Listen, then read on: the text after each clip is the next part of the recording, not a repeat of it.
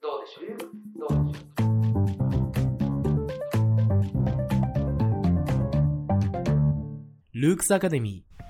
はい、始まりました。ルークスアカデミー、通称エルアカの時間です。えーエルアカは、あールークス私塾やルークス高等学院が日頃行っている授業を、えーポッドキャストでなんとね、えー無料で公開しようという、そういうね、あの、すごいお得な番組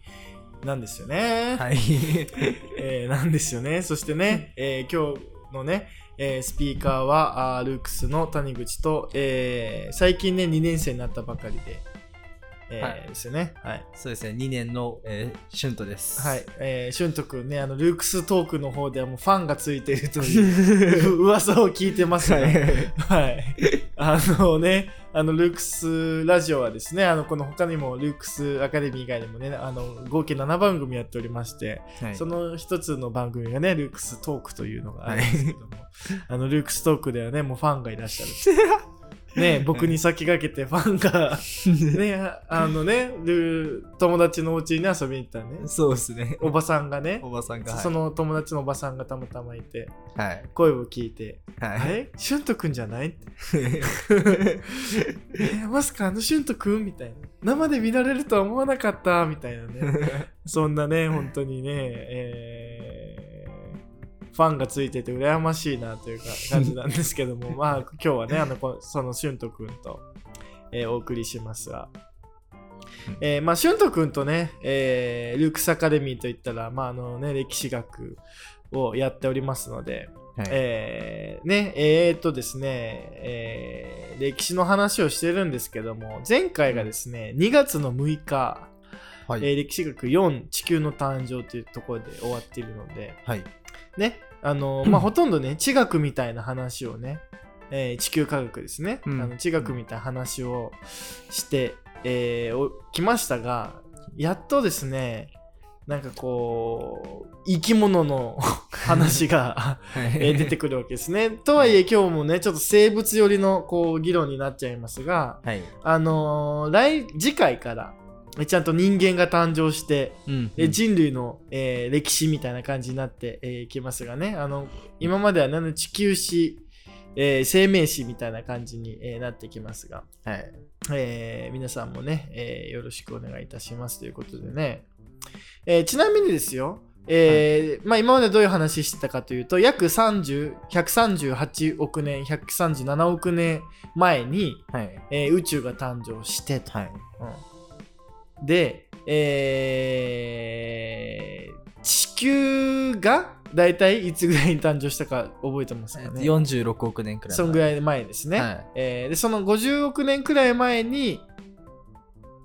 えーあ違うかあーそうですねだから、えー46億年くらい前に、えー地球が誕生し、はい。はい。でですね、えー、だからもう、もう、すごい感 じの、ね、あの、も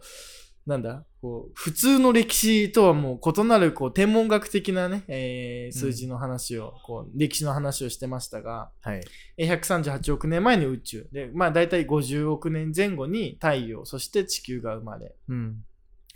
で、っていう話をしてきましたね。で、はいまあ、まずは太陽が、あー生まれて、うんで太陽の周りにこうねあの万有引力の法則がありますんでいろんなゴミとか集まってうん惑星が、えー出来上がりでね、えー初期地球が約46億年くらい前に、えーできてでその、地球は最初はねあの高温で有毒ガスがもう蔓延していたと。いうか、まあね、あの、とても生命が住めるような状態では、生命がまあ生存できるような状態ではなかったんですが、はい。えーなんだろう、こう、多分ね、これも分かってないですけど、まあ、小惑星と、こう、衝突等々によって、こう、水が、H2O が生まれ、はい。えーそれによって地球環境がね、大きく変わっていったと。うん。まあね、いう話なんかをね、えーしましたが、うんはい。でですね、えー今日はですね、えー生命がいつ誕生したかみたいな話になりますけども、ちなみに生命大体いつぐらい誕生したかって、こう、地球がね、46億年くらい前じゃないですか。はいはい。でつつまり地球が、えー46億年前にできてはい。その後一体どれくらいして生命が誕生したかっていうとあどう生命生命生命。初期の生命初期の生命。うんやっぱ結構やっぱそのできてからだんだん変化するのにも時間めちゃめちゃかかると思うから、うん多分20億年くらいかかったんじゃないかなと思ってて、うんでまあそうなるとまあでも10億20億年後くらいなのかな地球ができてからっていうとだから36億年とか26億年とかその辺ですかねそうですかねでもまあでもさでもそれでもなんか昔すぎるなっていうのはあって さすがにそんなむ、むいやもうちょっと最近な気もしてきてなんか、だからなんなら生命の誕生3億年前とかなのかなとかはいはいはいとも思ったりまもしてあいろんなねだからはい生命ってなんだろうみたいな話をするとね、うんなかなかですけどここで生命って今何だと思います最初はやっぱ海の中のなんかプランクトンとかはいはいはい、はい、そういう微生物物みたいうんなうんの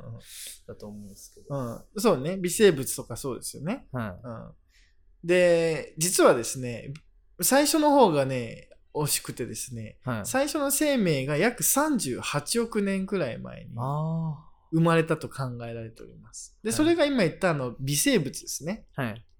まあ要は細菌とか、えーバクテリアとかうんあのそういうこう微生物が、えー最初に生まれたとで多分38億年くらい前だあろうと考えられてますねーはいでまあ今でもねまあなんかねあの微生物といったらねうんえー発酵ですよ ね。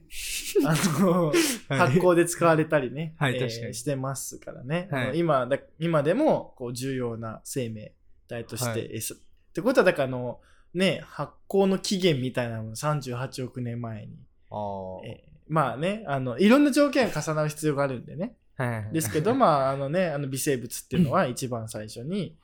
生まれて、実はこうね、あのいろんな我々が日頃口にしている食品等々うも、んこう微生物の力によってうんえーできていますんで、まあこういうね、38億年前に生まれた微生物。うんで、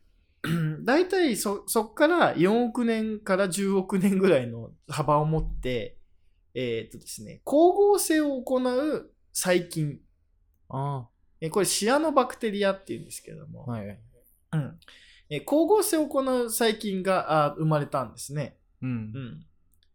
で、えーつまりですね、えー光合成が起きるとどんなことが起こります酸素が生まれるあそうですね、うんえー光合成はねの二酸化炭素を吸収して、うんえー酸素エネルギーに変えて酸素を吐き出すっていうね、うんあのそういうこう営みなので、えー光合成が生まれるとですね、えー地球上に酸素がこう溢れるようになったわけですねうんつまり、えーやっぱり初期の地球はあのねあのすごいマグマがドロドロしてて、うんこう高温で有毒ガスにまみれてたんですがだんだん水ができてっていうので、うんまあ、それでもやっぱり酸素濃度が低かったようでうんで、まあ、あの光合成を行うね、えーまあ、要はそういう植物とかならまだこう生きれますけどうんやっぱり我々こう酸素を吸って二酸化炭素を出すような、まあ動物みたいなものはなかなか生まれる環境にはなかったんですが。うんえーだんだんと、えー光合成を行うあのシアノバクテリアなどが誕生して、うん地球上に酸素が溢れてくるとですね、えー25億年前ぐらいから15億年頃には、えーうん呼吸を行う真核生物っていうのが誕生します。うんうんうんつまりここでやっとですね、えー呼吸をするようになったわけですね。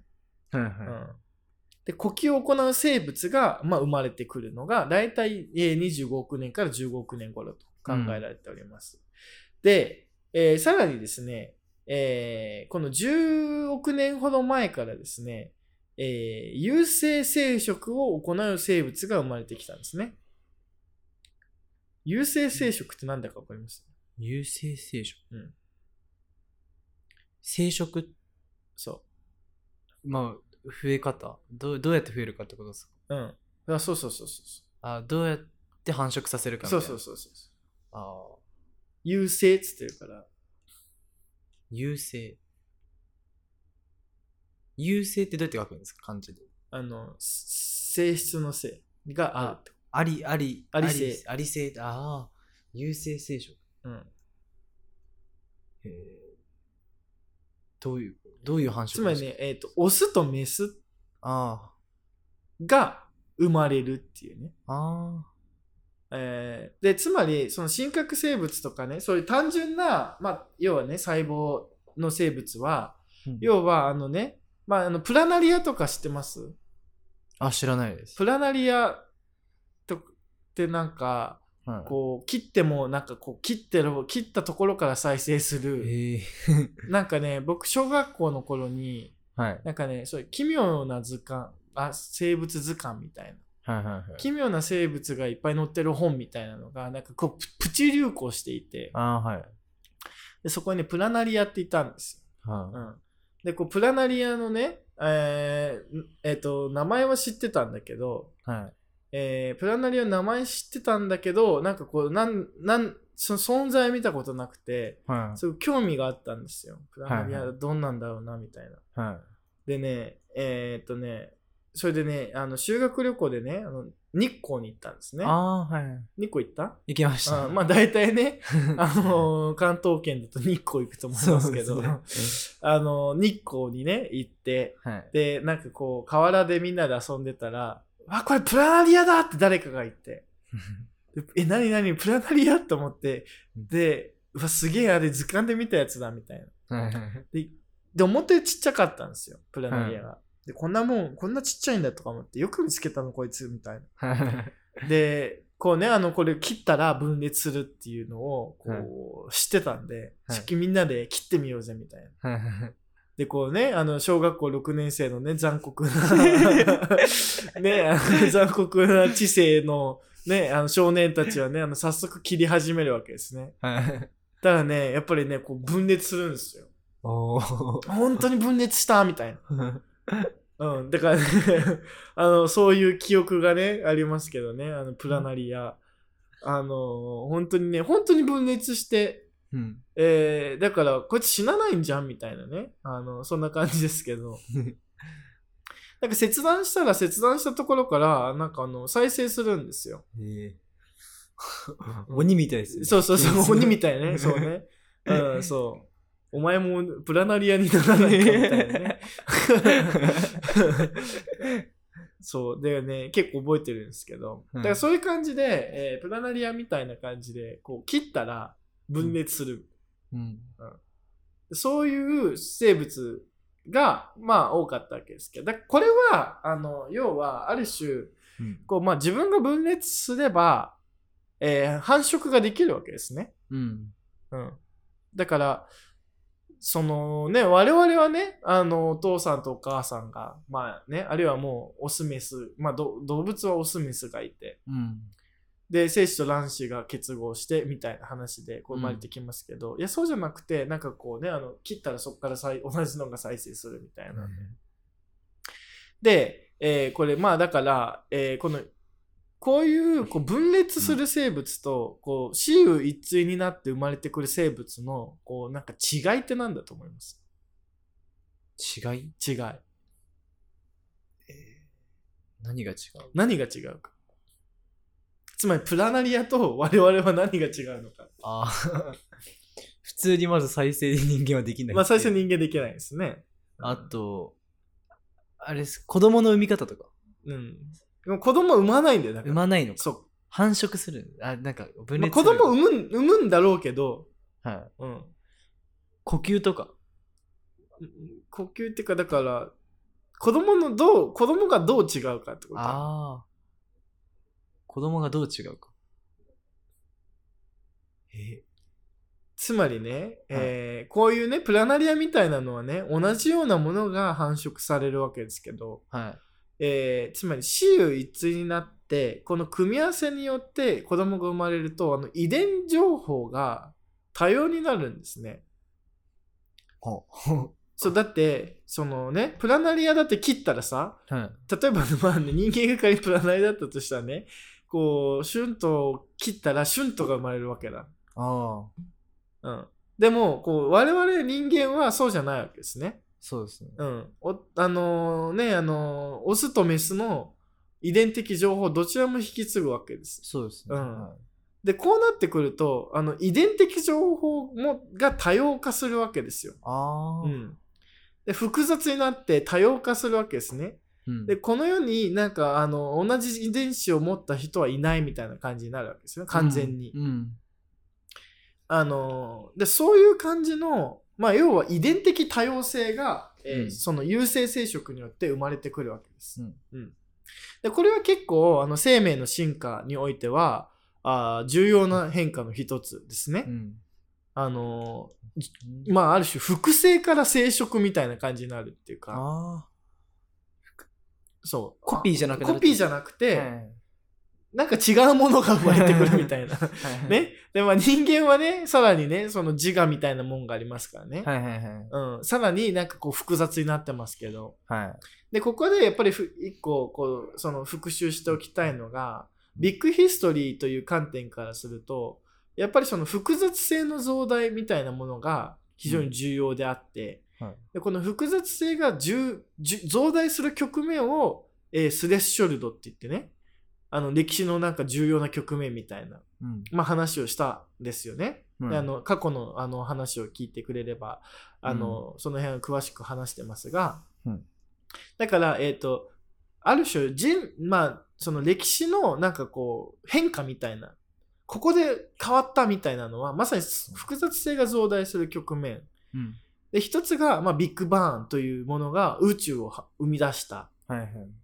でで宇宙は単純な物質しかこうあの漂ってなかったけどそれがより集まって恒星が生まれてうんでこの恒星にエネルギーによってさらに新しい元素が生み出されたと。うんね、でその中で、えーまあ、地球を含むこう太陽とか惑星とか、まあ、恒星の周りにね惑星というものが、えーできてで特にその、えー地球の中では、えー生命が生まれるわけですけど、うんで、この生命の複雑性を増大増大させたのが、あの、有性生殖と無性、うんあ有性生殖だったってことですよね。はいつまり、だから、あの、複雑性がどんどんどんどん増えていって、えーこう、全然今までとは違うような、あ何かが、こう、生まれるっていうのが、うんえーこう生まれ、えー出てきたわけです。うんで、 えーまあ、ので、えーまあ、15億、15億年から10億年ほどぐらいの間に有性生殖みたいなのが生まれて、うんオスメスの組み合わせによって遺伝情報が多様化あーしていくとうんいう感じにえーなりますね。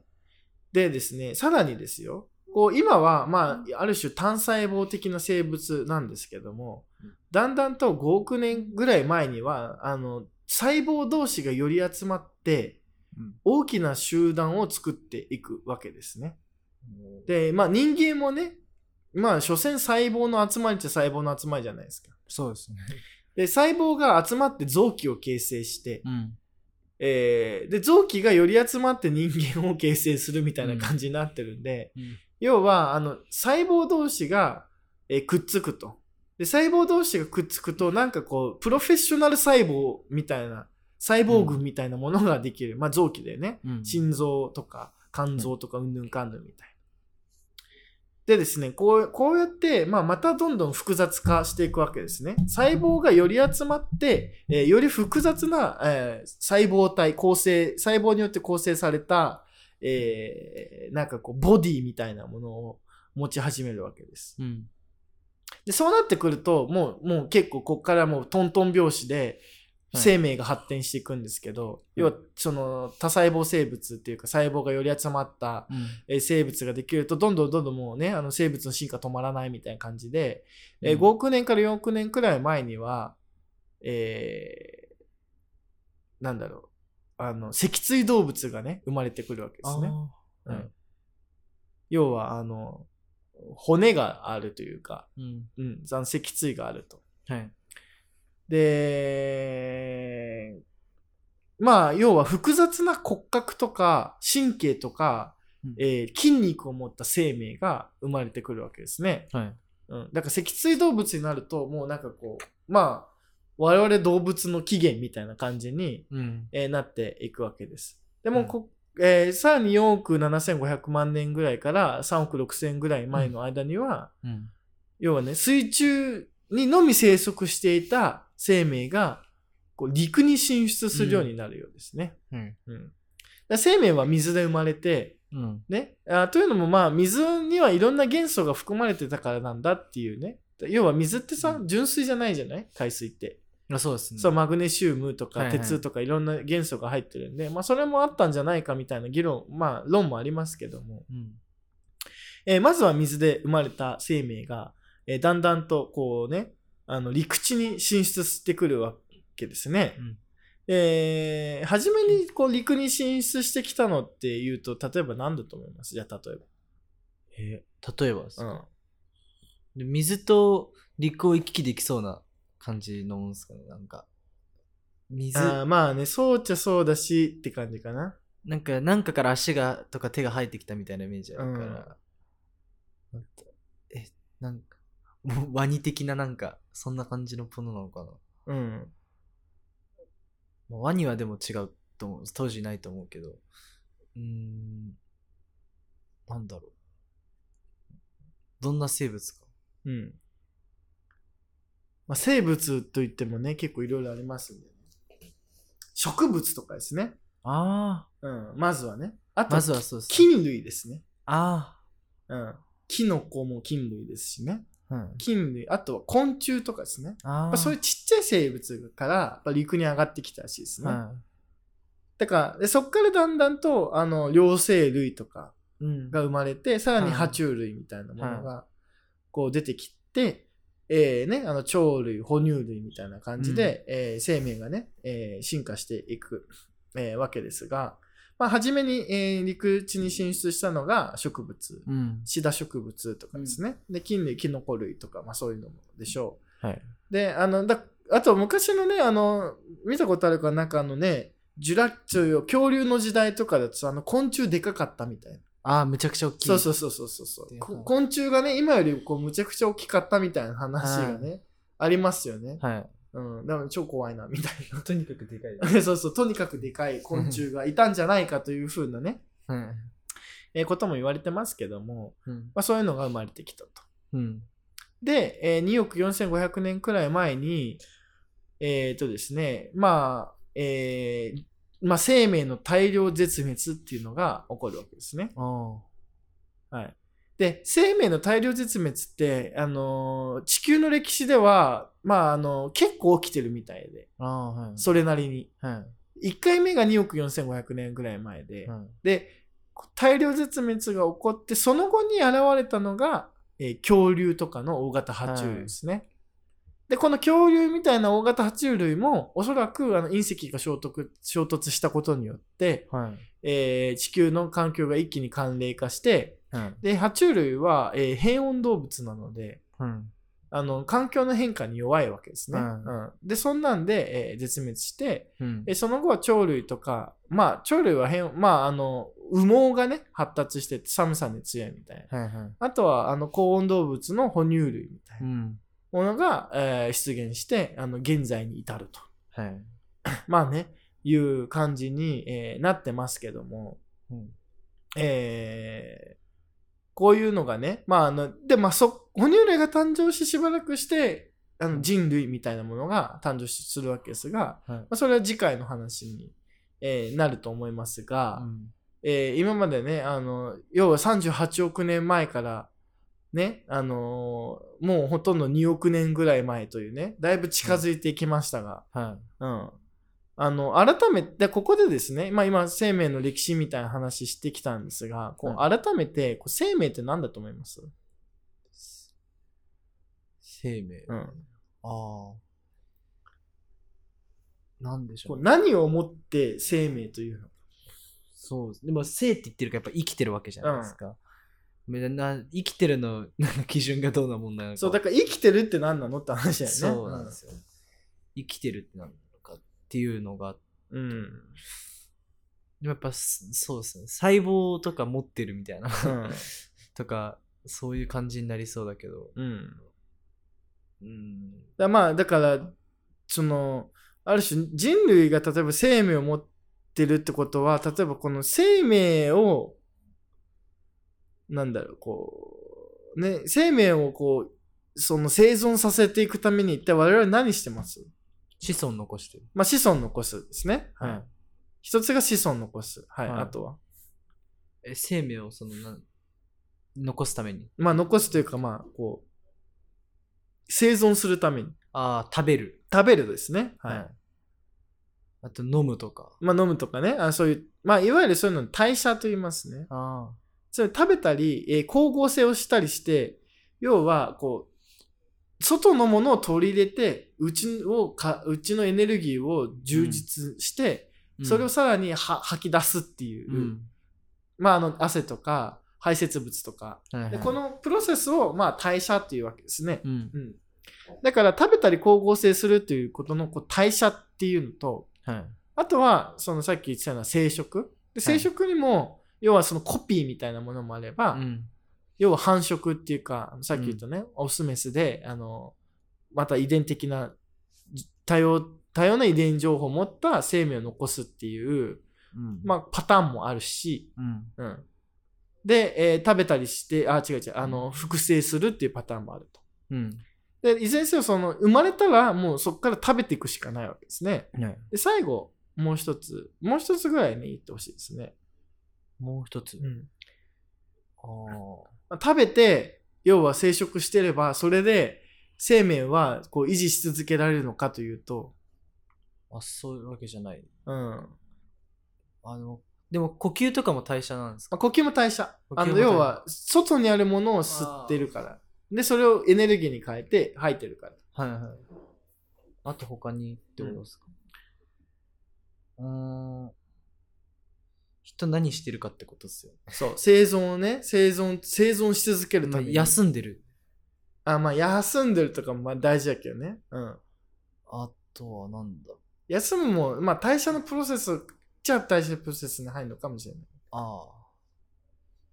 まあ休むねまあ休むはいい,、まあ、いいのかもしれないなあとはあ。休む以外。え、でもやっぱ、肉体を進化させないといけないから、運動みたいまあ、それね、割と代謝の方かもしな。あれない。えーそれ以外ですか、うんうんなんだろ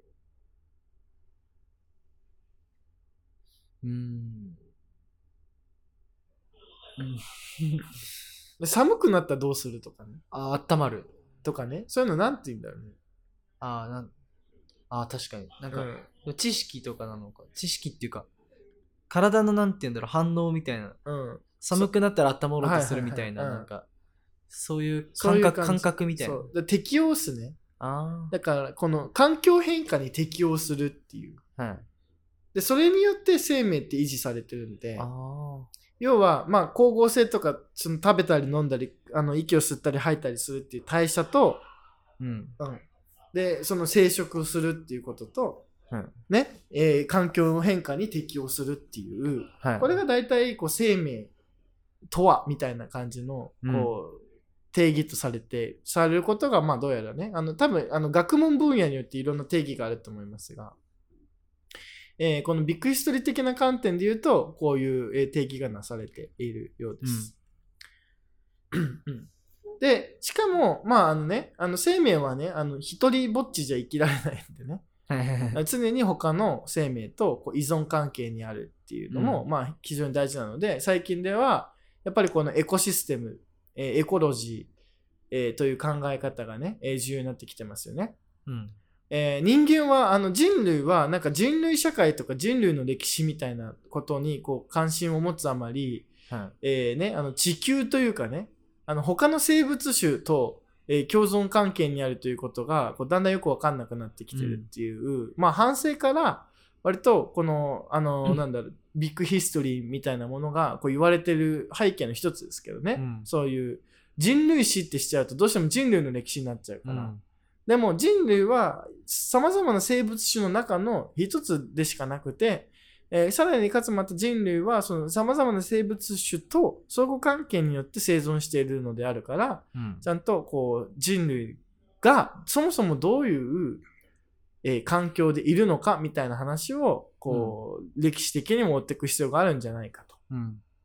まあ、いうのがビッグヒストリーのね、関心の一つなので、えー相互関係があるというこ視点は、まあ、とても大事に、えーなりますね。うんはい、で、えーあとはですね、え生物の、まあね、生命とは何かみたいな話、えーと、プラスね、生命のこうか、まあはまあ、進化の過程、変化の過程みたいな話をしましたが、はい。えーどうしてこんなにいろんな生物がいるんでしょうかねっていう話を、まあ、ちょっとしたいわけですね、はあ今度は。はい。うん。これなんでだと思います なん、ああ、確つまり、だって、最初の生物って多分、かに。はい。そんなに多くないはずなのに、そうですね。うん、今ってもうねあの生物種の数もう多様なんですね。てかまあそう多様どころじゃないですね。数えきれない。うはん、数えきれないぐらいですよね。い。うん、だからね今、えー全世界で分かってる生物の総数は、はい。えー175万種と呼ばれてる。はつまり、えー多分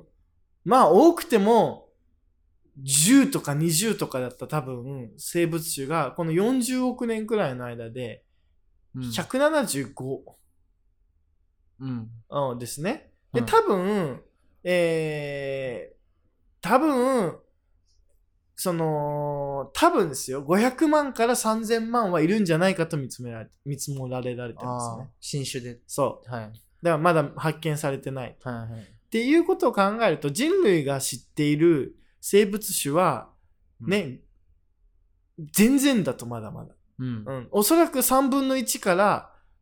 えー15分の1くらいの、まあ、12分の1ぐらいのえー幅があって だか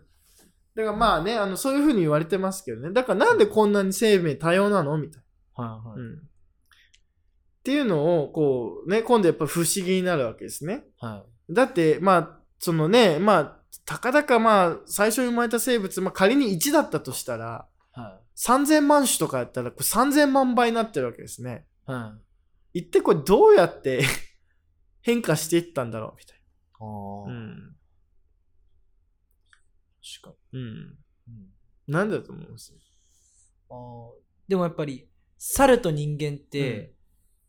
まああるだけまあ2種類じゃないですか、はいはい。やっぱ猿ってでももともと人間って最初猿とかって聞いたことあって、やっぱそうじゃな感じで、うん。とかやっぱ進化して進化してその進化前と進化後が残ってたりとか、あとやっぱなんかとなんかの動物がその交尾して他 のはい生物が生まれたとかそういうのがいろんな複雑な関係が混ざってやっぱどんどん増えてってまあね、さっき言ったようにね、あの、オス、メス、雌雄一対で子供が生まれると、はい、ね、遺伝情報が多様化していくと。はい、だからまあ、あとはね、あの、だからまあ、一番わかりやすいのはなんだろうな、あれとかか。えーラバとか、ああ、ラバー、はい。うん、ロバとか、あとなんだろうな。いや、だから、まあ、いろんなね、あの、掛け合わせでね、近しいはい。ので掛け合わせてできちゃったとか、はいはいっていう、多分なんかね、まあ、そういう、その、なんか、異種間の後輩みたいなのももちろんありますが、うん。多分なんか、あの、遺伝子は定期的に突然変異を起こすから、あで、それで多分なんかこう、いろんな生物種が生まれ、その雌雄の交尾をね、えーこう、たくさんやっていくと、多分何、何パーセントかの確率でそ突然変異とかが生まれあ。て、ん。その突然変異種とまた別のものが交尾すると、でこう、どんどんどんどん分かれていくみたいなう、ん。多分そういう感じになったんじゃないかと、えー考えられていますが、うん。うん。っていうので、もう本当になんか、すまあ遺伝のこう突然変異とか、一種、ね、鉄の変異で生まれた、えー生物同士のなんか一種間混交とか、うん。でね、えーだからまあ、ね、あのー人類もね、あの、次第に、猿から人っぽくなっていったのでね、あの、僕こういう話するとね、あの、アンセスターズっていうゲームの話絶対し ますけど、もうほんとね、あれ面白いですからね。あの、 本当に猿から始めて、えー、類人猿くらいまで、えっ、と、なんだろう、えーの変化を体験できるんですよ。ゲーム上でうん。あの、本当にね、だから、あの、こういう話興味持ったなと思ってしね、じゃあ、あの、ちょっとアンセスターズね、か、か、アンセスターズ人類の旅みたいな。はい。えーあのね、あの、買えない人はね、あの、プレイプレイステーション4で買え、あの、とか、Xbox360 とかで多分やってるはずなんですけど、結構か新しいん です。そう、買えない人は、あの YouTube とか見たら、もうあのね、あの人類がいかにして猿からこう、人類っぽくなってきたかみたいな話と、うんあの、いかにこう、初期人類はね、あの、天敵に溢れていたかみたいなの がわかりますんで。で、それ多分ね、あの、次回の方がね、もっとアンセスターズ熱く語っちゃうかと思いますが。うんっていうのでね、まあだからその突然変異とか、その医師間混交とか、あるいは私有一通のね、あの、遺伝子的複雑性が、まあ、い私有一通になったことによって遺伝子的複雑性が増したので、うんえーまあそういう感じでこう多様な生物種がこう生まれてき、えー来たというふうに、えー言われていますが、えーこういうね、で、さらにじゃあ、あの、じゃあね、えーこの生物種じゃあ確かにいっぱいあるんだけど、多分絶滅したりするのとかもいるわけじゃないですか。はい。で、その中でだんだんと、こう、動物がね、環境に合わせて進化して、まああるいは変化していくと。うん。いうことが考えられたわけですね。要は環境適応するっていうのは生命の定義の一つなので、うん。環境変化に合わせて、えー生命が進化していったっうん。ていうのも、まあ、あるわけですが、うん。えーね、あの、これがね、あの、進化論ってやつですね。有名な。で、えっと、この進化論ってごご存知ですか進化論。進化論。進化論って聞いたことあります聞いたことあります。うん。そのまんまそう、そのまんま。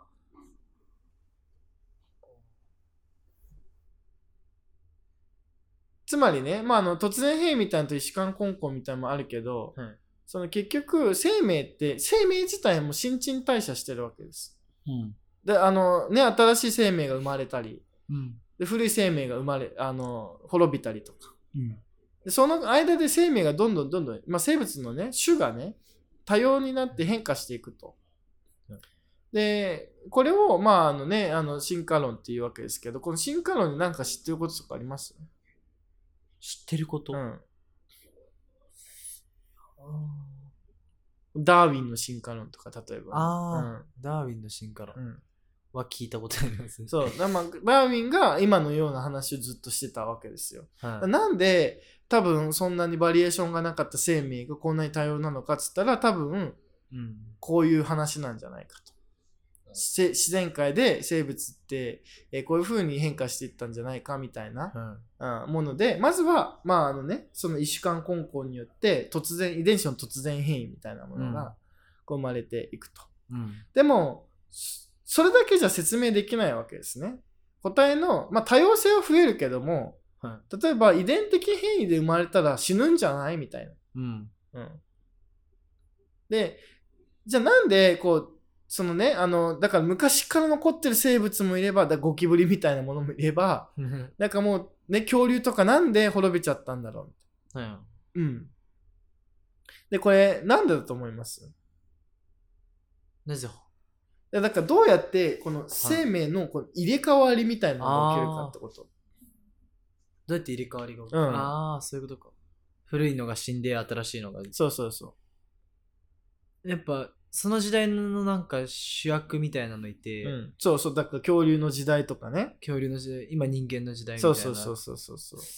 どうやって入れ替わるでもやっでもやっぱり見ていくと、結局、繰り返しじゃないですか、そういうのの。滅んで新しい生物が、その主導権を握るみたいなっていうのが。うんうーんやっぱそそれで生き残ってきたそのなんか隕石が落ちたとかとか、ういろいろその地球にダメージがあって、うん大量絶滅が起きたって中でもやっぱっていうのが何回もあって、うんそれで生き残ってきたのが今の人間ってだけであって、うんでこの後また人間がもし滅ぶかもしれないし、はいはいでそれでまたそういう感じでまた隕石が落ちてきて人間が大量絶滅して、はいはい。で今度は次のし、は犬が犬とか今の犬とかが生き残って、はい次の時代のその環境の主導権を握るみたいな、うんそういう感じで繰り返してきたんじゃないかなああ、なるほどね。はい。まあ、あの、ほとんどね、あの、そういうふうな説明代にしてますけども、ど、はい結局、まあ、生存競争の中で、はい要は自然淘汰が起こると。うんで、うまく環境に適応したはい個体が生存してはい繁殖する、増えていくと。はいで、一方で、環境に適応できなかった生物がうん、死んでいくっていうねう。ん。で、なんかあの、キリンの首なんでそこんな長いんだろうみたいうん。な。で、多分これも、あの、あの、首が低いキリンもいたんじゃないかと。あで、首の高いキリンが、たまたま環境適応にはい成功したので、あ。首ん、キリンの首はあんなに長いんじゃないかというね、はい。ことがまあ言われるようになったわけですね。はいだから、だいぶなんかこう、突然変異体みたいなので、おお前背高っみた いなやつがこう生まれて、で、なんかこう背高いやつが生き残ったり、あるいはなんか背高低いやつが生き残ったりとかね。はいまあなんかそういうことが起こって、あの、の、で、それはうまく環境に適応できたかどうかみたいな話に、えーうんなるわけですね。うんう。ん。っていうので、あの、ダーウィンはね、こういうね、あの、進化論っていうのを唱えて、うん要は人あ人類じゃない生物種がこんなに多様多様なのは何度も言うように、えー変異が起こるとうん。でこの変異の中でもあの環境にうまく適応できた個体とそうじゃない個体がいるんでうん。だんだんだんだん淘汰していって適応度の高いものが次世代に引き継がれて、えー進化していくと、うん。えーいうのが、えー進化論っていう考え方ですね、でこれは今でもまあ多分正しいんじゃないかというふうに、えーうん言われて、えーいます。えー19世紀にね、ダーウィンが、あのね、提唱した進化論ですけども、まあもう2世紀ぐらい多分、まあ、おおむね正しいんじゃないかと。うん。で、ただね、まあやっぱりこれね、あの、かなりね、あの、キリスト教ではね、あの神が、はい。神様があらゆる生物を作ったっていうのと、あの、かなり、えー反する思想なので、はい。今でもねあの宗教的世界観をかなり信頼している人からすると進化論はかなもうちょっと受け入れがたいこう説になってますが、まあ、そういう感じでやると。うん。っていうので、まあ、人間もねいずれ環境適応できなかったら 滅びるっていうかねあので結構あのなんかねあの生物にはあの滅びのパターンみたいなものがどうやらあるらしくてですねあの、こうなったら滅びやすい。で、つまりそれはね、あの、要は自分たちの繁殖能力と、そのうん環境の、使える環境資源が、うん。あの、ミスマッチしたら、あの、滅びるっていうね、まあ単純な話ですけどね。うん。で、まあ人類は今結構やばい状態にあるみたいな感じの、 この、あのね、その生物が今まで絶滅してきたパターンと、を、なんかこう照らし合わせると人類結構やばいんじゃんみたいな。うん。要は、あの人類の繁殖能力と、うん。人類が使える資源のうん。総量がうまくこうミスマッチしてんじゃないかみたいなね、うんことも言われてるんで、そういうのがうまく対処できない生物種は、あの、基本的に絶滅して、えー、えーっとね、まあでもですね、あの、そうじゃない生物種がこう生き残ると。うん。で、こういうのにたまにね、ニッチ戦略とか言ったりしますけどね。要は、あの、ニッチな領域で生き残るみたいな。で、例えばね、あの、これだから、あの、ビジネスとかでもね、あの、ニッチな領域とか言っていますけどな、うん要は、まあ、これ生物学由来っていうかね、うんあの、要は例えばさ、まあ、なんだろうな、今は、結構ね、あの、居酒屋チェーン店とか多いけど、はなんか居酒屋チェーン店多くなってくると、今度は逆になんかこうね、あの、個人でやってる店がめっちゃニッチで、い。はこう重要になるみたい な、うんうんなんかそういう感じね。い。うん。うんね、そういう感じの戦略とかね、あの生物種の中では、あのなんかこう、無意識のうちにインストールされてんじゃないか。うん。まあそんなんで、えー自然淘汰と、おこの突然変異種みたいなものが、はい、うん組み合わさった結果、えーね、えー長い時間をかけて生命がどんどんどんどん多様になっていくというのが、あーダーウィンの進化論のご説明、えーでしたね。うんはいで、まあまあ、大体ね、あの、今日はね、あの、こう、話すことはこんな感じなんですけども、どうですああ。いや、でも、あのーちょっとスケールがでかすぎ て、 その、たさっき、あの、生物誕生したのいつ頃だと思いますか、はいっていうので、いや、38億年前だっけ確かに。そう38ってっていうのでも、やっぱ、わかんないなっていう。まあ、わかんないよね。38億年前とか言ってもね、よくわかんないからねよく。そうですね。うあ、そんななんか、20, 20億年前と38億年前の違いがね、 もうでかすぎて、やっぱその、そういう歴史で考えると、やっぱ普通の日本史とか世界史だと、やっぱ100年前とうかん。 500年前とかって、うんまあなんとなく分かれちゃ分かる、まあ、イメージつくイ範メー囲だジからつねく範囲なんですけど、イメージがつかないからやっぱあまりその知識知らない状態でうん答えるってなると結構やっぱ難しいんだはいなっはてい思はいいはまいした、うんはいそうですね。で、生命ね、あの、まあ、なんかさ、一説によるとさ、あのね、あの人類が滅びた後はイカが地球を支配するんだとかね、あなんかそんなこと 言う言う言われたりも、あの、しますが、あはいあの例えばですけど、あのね、今、なんだろうな、あの人類がね、うんあの結構生命のね複製みたいなものをね結構簡単にできるようになったとはクローン技術とかね、はいあのまあ、再生技術みたいなものもあるしですけど、まあ、生命が今度はですよ、あのあ違う人類がですよ今度はあの生命の誕生みたいなものに介入するあうんつまり、えー例えばですけどまああのね、あの SF の世界だってさあはいのジュラシック・パークとかさ、あね、あの人類があの恐竜を蘇らせることに成功しましたと、あはいあのマンモスを蘇らせることに成功しましたとか、はいこうそういうことが仮にね、まあ、できるようになったとする可能性もあるじゃないですか、うんこうどうなると思いますかねそうしたらねあだから例えばさいやまあねあのね、あのーその要はねそういうこう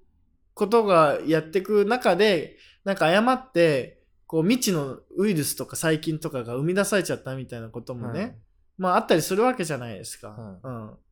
で、こう、だから生命をこう人類がなんかこういじってたら、はいなんかもう、やばいミュータントみ、変異体が生まれたみたいな。はい うん。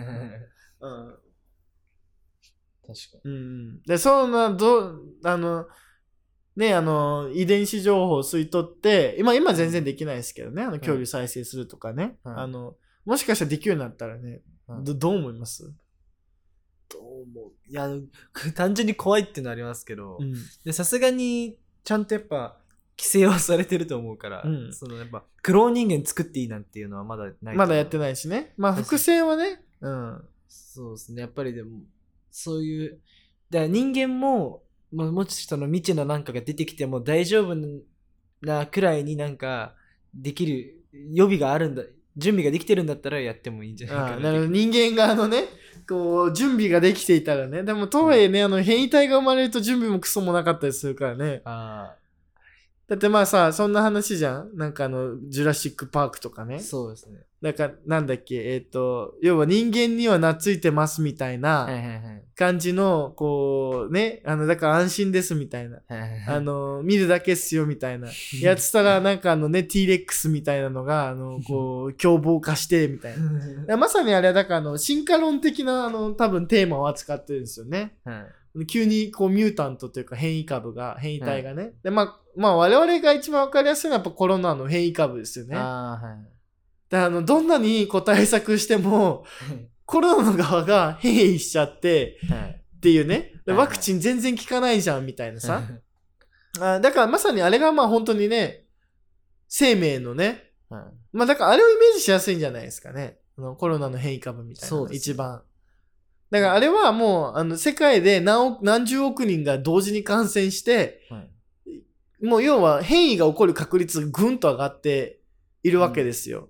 うん。世界の何十億人がね。なんしかもまあ場合によっちゃ何回もね、うんかかるんで、累計何十、何百億人が感染したんだみたいな感じですけど、多分。はいあの、だからコロナのウイルスみたいに、その何百人が一気にこうね、あの、かあの感染したりすると、はいね、もう、うそわうああいう感じになるんだみたいな。もうなんかもう、1ヶ月後ぐらいに変異株出てるみたいな。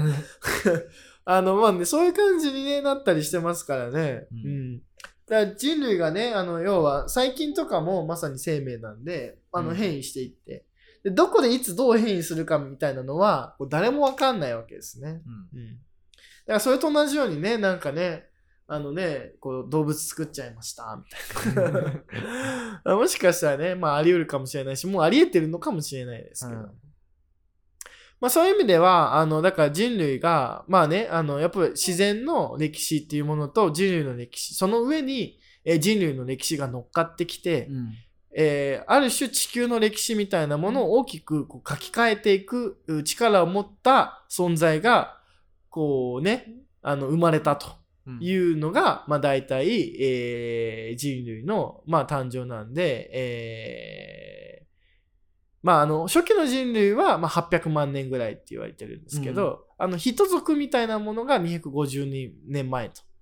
ね。で、まあそういうふうに考えると、生命の歴史、あるいは宇宙の歴史で130億年とかうん扱ってきて、で生命も38億年云々の話してて、はいで、まあ、だいたい30億年ぐらいかけて、えーね、あの、大型のね、うんえーし恐竜とか出てきて、うんでそれでもまあ、2億、んまあ、何億年、まあ、前の話だけど、うんで、たった800年前に誕生した、こう、なんかチンパンジーみたいなのが、そっから550年経て人になって、うんで、1万年くらい前には、もうなんか旧石器時代みたいなものををね、うんこう生み出していてっていうう、んこの変化の速さ。あそう。人が誕生してからの変化のた速さが、あはいこう結構やっぱり、こう、なんかこう地球史的には異常事態発生中みたいな。だから地球はね、もうそんなに長い時間かけてこう変わってきて、生命も長い時間かかけて変わってきたのに、うんこう人族が現れ、 あ、まあ人族っていうかね、ホモ族が現れて、うんあのね、えーたったなんかね、あの何万年の間に、こう大きく、こうじ、 なんか地球の歴史も、こう変わっていくみたいなのが、やっぱりこの人類登場の、なんかこう、衝撃みたいな。うんまあね、あーで、まあ、人類の登場してからも、まあ、人類はね、あのしばらくこう、ゆっくりとしたえー変化、人類社会変化してましたけど、やっぱり工業化時代、えーぐらいから、もう、もうまたさらにぐんと加 速して、えー地球環境みたいな、あるいは地球の歴史みたいなものにかなり影響を与えるようになってきたという話をですね、えー来週、あ、来週じゃないですよ、次回以降は、はいえーやって、えーいきたいと思います。うんで、えっ、とね、あの、なんとなくね、ちょっと歴史っぽくなってきたというかね、はいあの、ね、そんな感じ、 えーしますけども、まだあの、ビッグヒストリーはですね、えーまだまだ始まったばっか りで、えー全16回分ございますので、まだ5回ということでね、はあまだまだ全然ビッグヒストリー続くっていうね、いえー感じですが、えーまあ今日のね、えー生命の歴史みたいなのをね、まあ30、40億年ぐらい前から2億5千年ぐらい前。で、そこからさらにと人が誕生するのはまた次回以降という形で、えーやってまいりました。うんはい。でですね、まあ、ルークス、うーね、あの、冒頭にも申し上げましたが、ルークスうーというね、えー会社ではですね、あの、7つのラジオ番組を持っておりまして、うんえーこのね、ルークスアカデミーと、えーね、学生、えー社員、あるいはね、教員がこうフリーにこうディスカッションする、トークをするっていうね、うんあの、L トークっていうのと、はいえーね、あの、自治問題について語り合う、L トピ、L、うんルークストピックス。はいで、えっ、とね、本を通じて世界を広げるってことでね、あの本を紹介しながら議論をするっていう、えールークスブックガイド。うんで、そして、えールークスのね、あの、これまたね、あの、シュント君のファンがいたら聞いてほしいですけども、放課後ラジオですね。もうちょっとね、あの、こう、普段の感じの、はいえーメンバーの素顔が見える、こう、AM 感たっぷり、 えーね、あの、の、あの、アフタートーク集だとかね、あの、はいゆるふや、ゆるふわな、こうね、えーはい放課後ラジオがありますし、で、あとは、えールークススペシャルということで、えーうんルークス側の外部のね、えーゲストをお招きして、えーうんいろいろお話しするというのでね、あの、イスラム教のお話ですとか、うんあのね、3.11での被災の話だですとか、そういった話がね、えーこちらではあ取り上げられておりますし、うんえー教育の探求 by ルークスというね、うんえールークスの教員がこれからの教育について語るというね、まあ、そういうラジオ番組もございまして、えーこのね、ルークスアカデミーが、まあ、一番ね、皆さん聞いていただいておりますが、あの他のね、ラジオ番組もね、えーチェッキラーということでね、うんえーあとね、やっぱりね、あの、皆さんね、あの、ぜひね、あの、特に俊斗くんのファンがいらっしゃいましたらうん、。もう全力でね、これもういいよっていうね、もうやっぱこの口コミが一番強いですからねあのね、なんなんとかって知ってるいや知らないみたいな、めっちゃいいんだよ、ちょっと PV 見てみたいなので、ね、やっぱりみんなアイドルにハマっていきますから、 それと同じようにですね、あラジオだとね、もっとね、あのなんかね、あのまあちょっと進みづらい部分はあるかもしれないですけど、はいまあラジオ番組はあの動画と違ってね、あはのいながらで聞けたりしできますんでね、あの通勤通学のね、途中で、こう、満員電車だとね、やっぱり動画見づらいですけど、うんラジオは聞けたりするので、あのね、ラジオ番組いいよっていうことでね、あのぜひね、あの、周りの方々に、えー進めて、えーいいただけたら、まあ、助かりますと。とても嬉しいですと。はい。えーいうことでね。あとは、まあ、あの、ルークス他にはね、ツイッターですとか、あの、いろんな SNS やっておりますので、そちらの方でもね、こういう話してほしいとかありましたら、ぜひ、えーあとは感想ですとかね、あの、そういうものはね、えー受け付けておりますので、えー今後とも引き続きね、えーご視聴、ご愛顧いただきたいと思います。はいえーということでね、えー今回のルークスアカデミーは、えー以上で終わりたいと思いますはい。ありがとうごあざりがいとうごまざいまし。したた。